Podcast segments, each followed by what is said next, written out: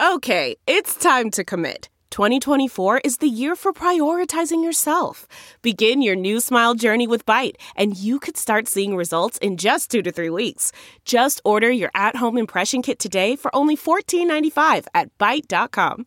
Byte Clear aligners are doctor directed and delivered to your door. Treatment costs thousands less than braces. Plus, they offer financing options, accept eligible insurance, and you can pay with your HSA FSA. Get 80% off your impression kit when you use code WONDERY at Byte.com. That's B-Y-T-E dot com. Start your confidence journey today with Byte. Delve into the shadows of the mind with Sleeping Dogs, a gripping murder mystery starring Academy Award winner Russell Crowe. Now available on digital. Crowe portrays an ex-homicide detective unraveling a brutal murder he can't recall.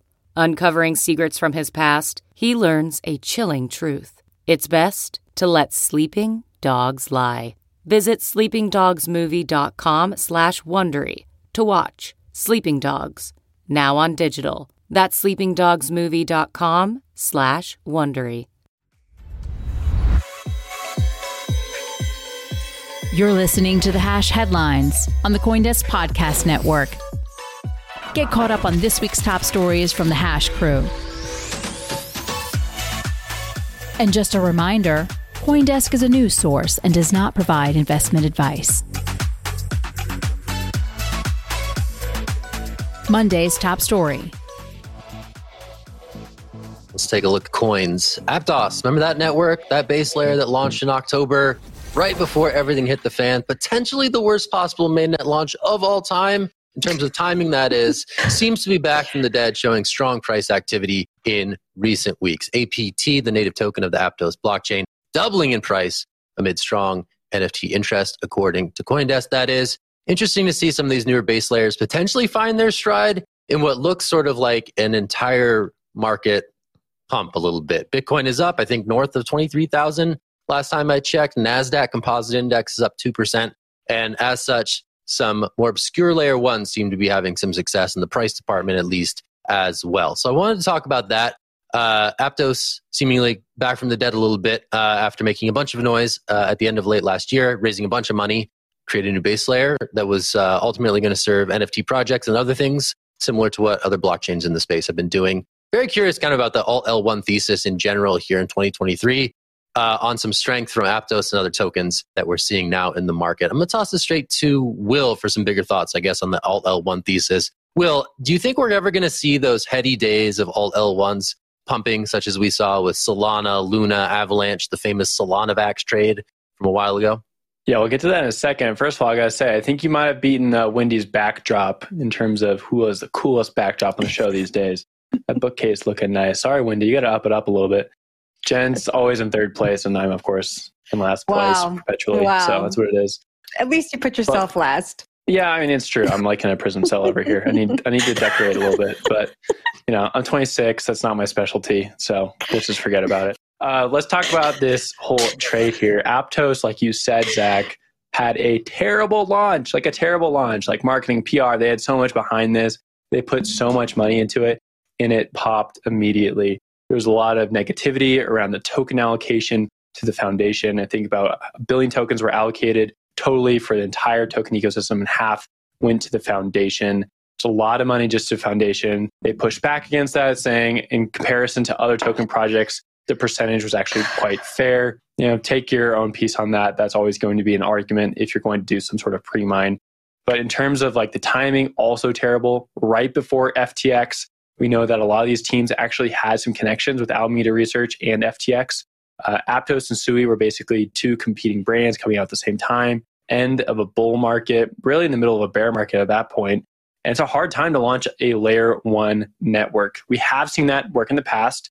Avalanche, Solana, uh, Luna, a lot of these tokens were launched during the last bear market.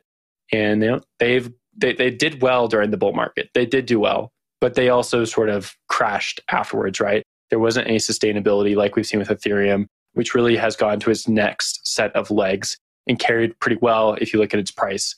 Here for Aptos, I saw the storyline, and my first thought was actually pretty bearish. I was like, it might be up right now, but we do see this happen quite a bit during bear markets. where a random no name layer one project that most people have forgotten about randomly pumps, you know, 50%, 100%. But to be fair, if you're looking at this, it's actually beaten its all time high since October. So maybe it's finding some legs in the middle of this bear market, along with a lot of other tokens. Wendy, I'll throw this one up to you, though. There's kind of a lot to unpack with this. So I believe that the guys that kind of started this were ex Google employees or affiliated with Google in some way. They were ex Facebook. They were involved in mm-hmm. Libra, later Diem, and they brought the Move programming language with them. So it's Facebook, not Google. Back See, fancy smancy guys. Okay, so you? also, t- you know, I needed to know. I needed to be fact checked. So thank you for correcting me. So when Aptos first launched, I remember how rough it was because it was literally like in the middle of the crypto contagion. It was probably a terrible time to launch, but at the same time, is there ever really a good time to launch a crypto project? I mean, unless you're like straight in the bull market, but just like when you're ready to have kids, is it ever a good time to have kids? Never. Dax, someone, you know, you we can never. You can't ever put any time throwing a grenade we'll into your life. On the it show. just it just happens. you, and it works you just out. don't it's know. Great. Yeah. But again, you guys, like I feel like like Solana, I'm actually surprised that it's still doing well, and I think we're going to find out more information in regards to the how many ties Alameda actually had to it throughout the court case, which is going to take probably forever. But again, I like to see layer ones kind of compete. We need layer ones. We need this positive competition. I think it's important for the entire crypto ecosystem, especially with NFTs. NFTs are not going anywhere anytime soon. We're going to see them continue to build and grow. And we need projects like this that can kind of help facilitate it. I personally think the reason why Ethereum has done so well is because the ecosystem has been so built out. And if Ethereum fails, then basically every other single altcoin or a lot of these NFT projects are going to fail too. So Ethereum cannot fail. Like it literally can't fail. Or we're going to have like a bunch of terrible things happen in the industry. However, I still do think we're in a bear market. I still do think that this is, you know, not a necessarily sustainable pump with anything. And if you're somebody that's like aping into this stuff, investing dollar cost averaging, please have an entry and exit plan. I just, it, it just makes me uneasy to see how many people are just jumping into stuff and they're like, oh, yay, we're buying green candles, we're up, we're making money. And then the thing ends up dumping later on because the rest of the market dumps and then they lose all of their money. So I think it's good. I like layer ones. I love the competition love to see it, love the ties that they have, but at the same time, I do think it's pretty centralized. But does that matter in crypto these days? Jen? Yeah, I don't I remember back in October when we talked about this story, and Wendy, you asked, is there a good time to launch a crypto project?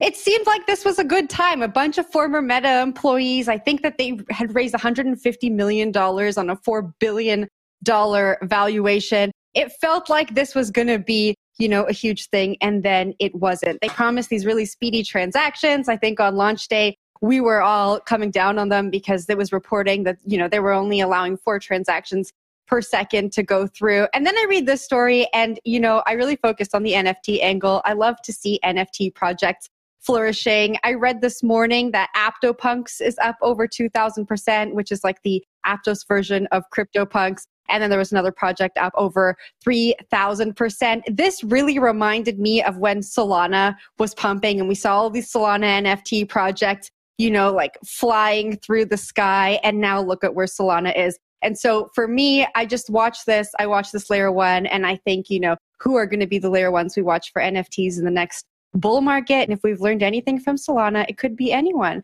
My money's on Polygon, to be honest. But Zach, I saw your hand go up. Yeah, I mean, these are all green fields, right? And I think it's interesting to see projects start to sprout up on these various pipes that undergird these various communities. So the fact that Aptos is seeing some interest, it's interesting. We'll watch it develop over time.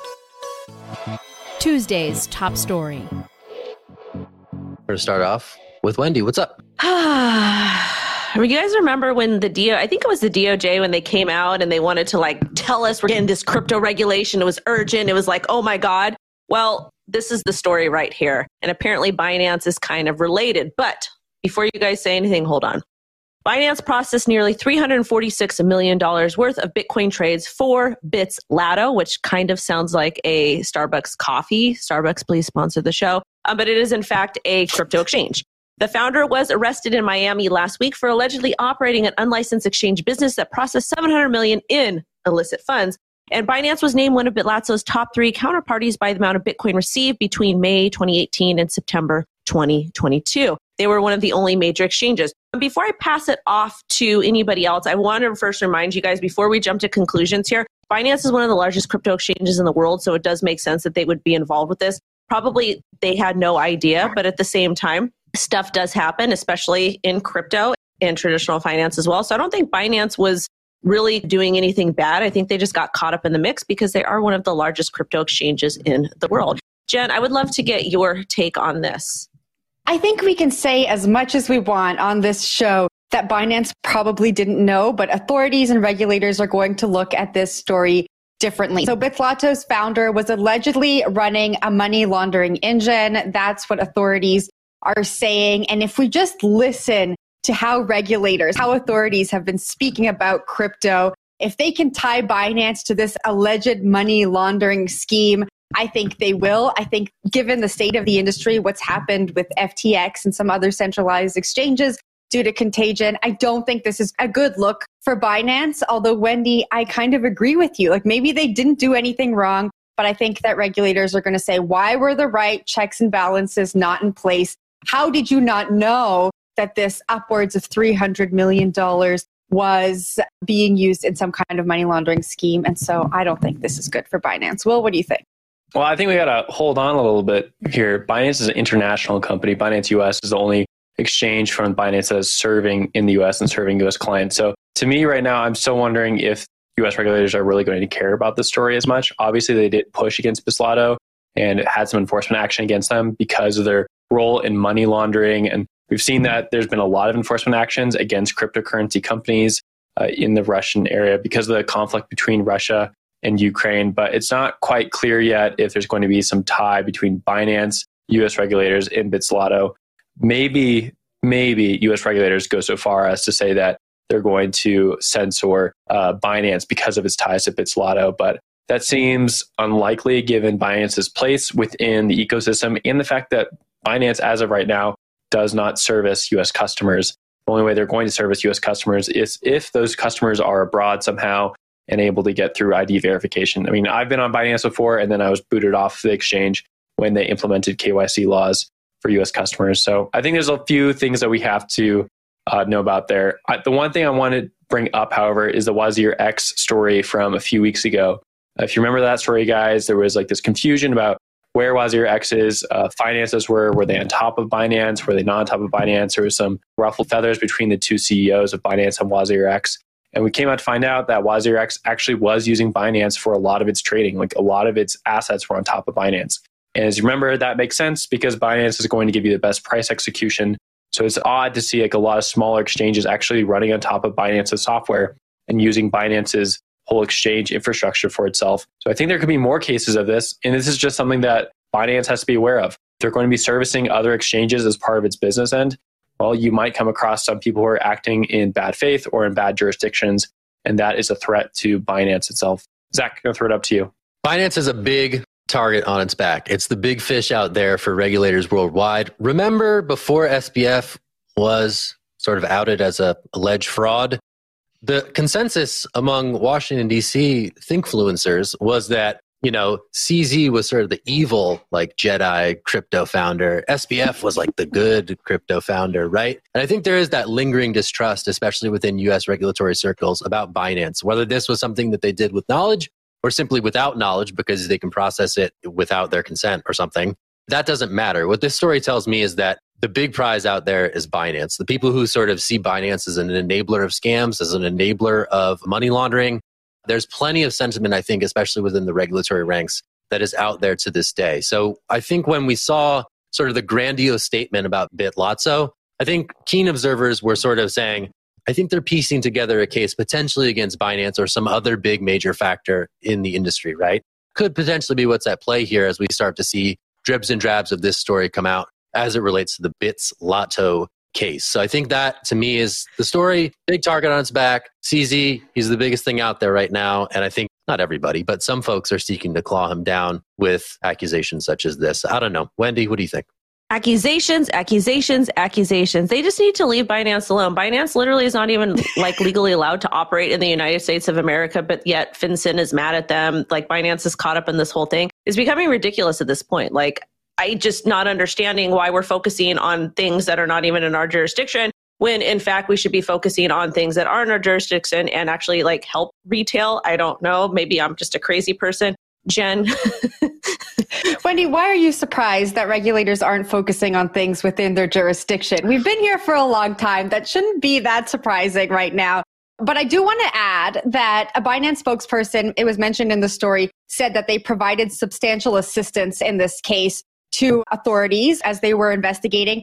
But if this turned out bad for Binance, I just want to say it wouldn't be the first time we saw an exchange working with regulators, trying to do the best thing, trying to put their best foot forward, and then regulators turning on them. That is obviously just speculation. But Zach, I think I saw your hand go up.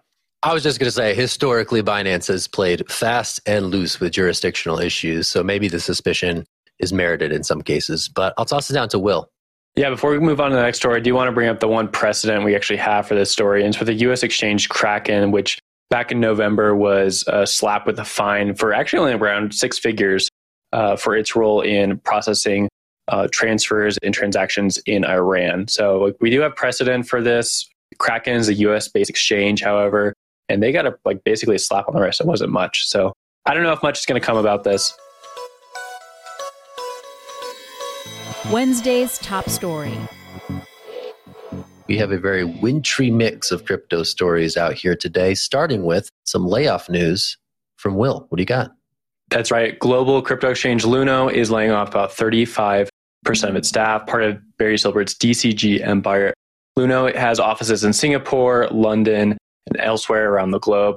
This is pretty bad news. Uh, just adding more to the, the layoff story that we've been covering for quite a while. There's about, been about 29,000 layoffs, according to Coindesk's own numbers, since the beginning of the crypto bear market earlier last year. So just more numbers. In terms of headcount, the number seems to be a bit all over the place. Uh, some numbers showing that Luno has about 900 employees and now trimming about 300 staff. Others showing that there's about 600 employees and trimming down about 200 staff. So we don't quite know for sure, but 35% is a pretty wide margin. Luno has about 10 million different users around the globe, and they service different crypto assets via its exchange product. Of course, this is just part of DCG's empire. They uh, also own Coindesk, Genesis, Foundry, and a few other firms such as Grayscale. Zach, I want to throw the story over to you. More bad news to, to begin the week. Yeah, for sure, man. This is the story about CeFi, despite, you know, some pump pumping token prices and maybe some excitement, maybe a bit of macro tailwinds still CeFi is trimming headcount quite significantly. So I think there's the secular issue here, right? We saw that graphic with all the exchanges that are laying off significant chunks of their workforce. And then there's the specifics as it relates to DCG, which is in hot water relative to Genesis filing for bankruptcy last week and potentially some of those dominoes falling and spilling over into some of their other assets. So Luna here is sort of pinched by both those factors. And as a result, you're seeing significant job cuts announced by this exchange. So that to me is where Luno finds itself. It's pretty bleak and it adds to that really big number 29, maybe 30,000 crypto jobs cut since April that Coindesk is doing a good job keeping a running tally on. So really just a staggering staggering number of jobs lost during this crypto crisis. Wendy, I'm going to toss it to you for your thoughts. And I don't know, what's your experience with Luno? What are you thinking here? I don't think I've ever heard of them. Is that terrible? No, is that's it? not terrible. There's a lot I don't know if I've ever, out there. Are they US based exchange?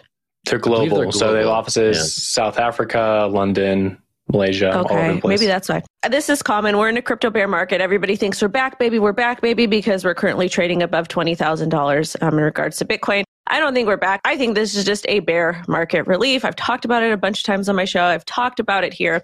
But it does make sense that people are scaling back, not only because of it's a crypto bear market, but in fact, we're seeing a lot of global turmoil happen economically. This makes sense to me, and it's sad to see. I'm sad for everybody that's losing their jobs in crypto, in the tech industry, and all across the world. And hopefully, you know, these exchanges or these crypto companies make better choices during the next bull run and don't spend as much money. Again, I really don't know a whole lot about this exchange, but it's just sad to see people in our industry go away. Yeah, I kept it. wanting to say Luna during the intro there because the name's very similar, but I think it's a good moment just to go back and like reflect on what's been happening here. And that all started with the Terra Luna debacle. Basically, one year ago uh, is when Terra Luna was really pumping. A lot of teams were pumping that token, pumping a Terra, pumping the fact that they had all this huge Bitcoin allocation. But at the end of the day, it collapsed, right? They had 10 billion Bitcoin backing their whole stablecoin regime. It collapsed and it brought down a lot of different firms, including Three Arrows Capital, which 3AC, now just notorious. At one point, one of the most famous hedge funds within the space. But 3AC collapsing caused a lot of different firms to then implode themselves, right? And so that is cascading into now where we see the average Joe or the person at a crypto company is losing their job. And so it's crazy to see just one year later how leverage long bets in trading companies and hedge funds and these lending books become real world jobs where people don't have them anymore.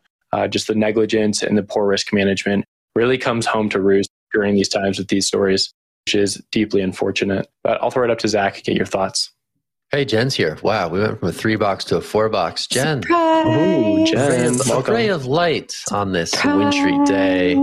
Jen, you get last word here. I'm throwing you into the mix, and you have no idea what we just said previously on these Luno Yeah, okay. layoffs. What do you got? I don't I don't think anyone has said this. So I've been in this really regenerative mindset lately. And so I'm just going to take it there. Yesterday on the show, we spoke about tribes. That was that wallet that's allowing people to, you know, co-manage assets and talk from within the wallet. And that was developed by a Coinbase engineer. And now granted, this was developed before we started seeing these really mass layoffs. But I hope that out of these layoffs, we see people from within the industry who have really experienced a lot of the pain points, a lot of the challenges, who can come out of this as budding entrepreneurs. And so I'm looking at this through a positive light. I'm sure that you guys have covered, you know, all of the rest of the stuff that we need to cover. When we talk about layoffs, this is definitely an indicator of macro factors. I think it's definitely an indicator a looming recession, but I hope that we can see some awesome entrepreneurs solve these pain points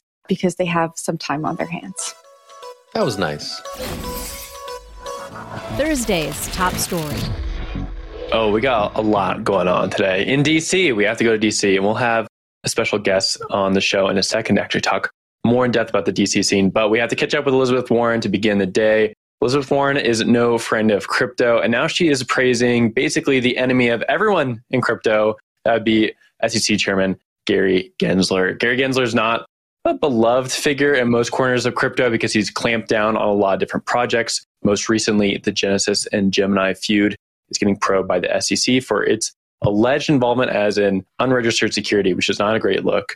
Uh, according to a new report this morning, Elizabeth Warren has been praising Gary Gensler, saying that he has been clamping down on the industry after the former Donald Trump presidency and administration really fueled crypto speculation. She's taking a victory lap after what happened with FTX as well. This is not uncommon to see from Elizabeth Warren. And many, many times in Capitol Hill hearings, she has said that she is no friend of crypto, seeing as sort of like an enemy to the US dollar, as well as just a lot of people trying to scam money out of ordinary Americans' pockets. Zach, to throw the story off to you to start the day. Again, this is not uncommon, but we don't love to see it either. Yeah, fighting words. Quote, that's why the industry is scared of a strong SEC. And that's why it's spending millions of dollars each year lobbying to escape SEC oversight. So Liz Warren out here coming strong at the crypto industry with some longstanding reservations that she's had with the space. Some of them fair, right? I mean, FTX has gone to show itself as a big, old, massive cluster. And it's a really bad look for the crypto industry that the quote unquote trusted voice of the crypto industry on Capitol Hill turned out to be an alleged fraudster. So the fact that this is happening is no surprise. I think the SEC hasn't especially done a great job at protecting consumers when it comes to crypto. They've picked their fights here and there. They've alleged things are securities here and there, sort of peripherally to some other actions that they've taken. So the idea that the SEC is indeed a champion of protecting consumers against the ills of the crypto industry is a bit misguided, maybe misfounded, but it doesn't mean that Liz Warren is not going to use this as an opportunity to sound the alarm, but she sees as a space that's growing and potentially growing to the point where the contagion can spill over into the financial lives of normal non crypto using people. We're not there yet, but obviously these alarm bells are being raised. And in the wake of FTX, it certainly makes sense that you would hear stuff like this. Whether or not it's founded, the SEC is indeed the, the white knight here. I think that's the question. And I'll toss it over to Adam on that note. Yeah, I mean, I think that this comes back to what we always see from the political space, which is narrative versus reality. The narrative is that the SEC's role is to protect investors. The reality is, is that if they wanted to protect investors, they would have given us rules that would have been tailored to the technology rather than just trying to essentially use rules that they don't have to explain or justify to anybody because they were already passed for other purposes. That's kind of the crux of the rulemaking process and the reason why it's been so irritating for those of us who've been in the industry for 10 years or more at this point to see these types of things is that yes, now that FTX has happened, uh, now that Genesis has, you know, shut down withdrawals and stuff like that, now the SEC is like, hey, there might be a problem here. We've noticed that you're doing something that could endanger customer funds. Well, again, to the extent that that's true, they had 17 months, you know, 20 months with that Gemini program, something like that, to actually indicate that, hey, this is a problem that you need to deal with to create new rules, whole bunch of different things that could have been done. None of that stuff happened. What it really comes down to is that Bitcoin and cryptocurrency represents a threat to the US dollar. It doesn't represent a threat in the short term. It represents an existential threat in the more medium term when the US dollar inevitably has to restart its system because the way that things are going are not sustainable and they will not continue if history is any guide. So, a lot more to say there, but we can wait for our guest on that. Jen, down to you. Yeah, I agree with everything that everyone has said so far. Adam, to your point, Elizabeth Warren in this article praised enforcement actions against celebrities like Kim Kardashian and Coinbase for insider trading. I just imagined a world. Imagine she was praising the SEC for actually having clear regulation that the industry could follow. And if people weren't compliant in a timely manner, we could praise the enforcement against those firms. Unfortunately, we're not there yet. Zach, I wanted to also respond to the quote you brought up. Wouldn't you also be afraid if there was a person who said, Come to my home? I have cake. I just want to talk to you. And then when you got there, they tied you up and said, You owe millions of dollars. I feel like that is a great analogy for what the SEC has done to some firms in the space. And so I I don't blame people for being afraid of the SEC. They say one thing and then do another thing. Well, yeah, I would push back on the fact that that was not a great metaphor. Uh, I didn't quite understand where you're going with it, but I do think that we all agree on this panel that Elizabeth Warren is a little bit out there, and we don't quite understand her takes on crypto. And we have great panelists coming up in just a second talking about how like different sides of the aisle have taken different stances on crypto. Excited to get to that in a second. And I think this is a good time just to reflect on that. Uh, just Elizabeth Warren has been so anti crypto, but that doesn't mean that all of her constituents are necessarily anti crypto. Uh, there are a lot of Republicans on the other side of the aisle who are pro crypto, but there's also some skeptics, and it seems to be sort of a divided line right now with Elizabeth Warren really being on one far extreme side. Zach, up to you. I will say I understand the take because crypto has yet to demonstrate itself as having a value proposition to the more progressive wing of the US political class, right? For libertarians, for those right leaning, there has always been the case that this makes sense. For those on the left, there, this has not been compellingly portrayed in a way that is finding adherents and believers on the more left leaning side of the political aisle. I think that's something that the crypto lobbying class is reckoning with and needs to reckon with a little bit more. There is a case for financial inclusion for financial products that work for a vast swath of Americans, but that case really hasn't been made in a way that uh, doesn't come off as opportunistic grift. And I think that's probably the soul searching that might need to happen uh, to the crypto lobbying class when they see stuff such as this. You've been listening to the Hash headlines on the Coindesk Podcast Network. We would like to hear from you. If you have any questions or comments, please reach out to us at podcasts at coindesk.com, subject line, the hash, or leave us a review on your favorite podcast player. Thanks for listening.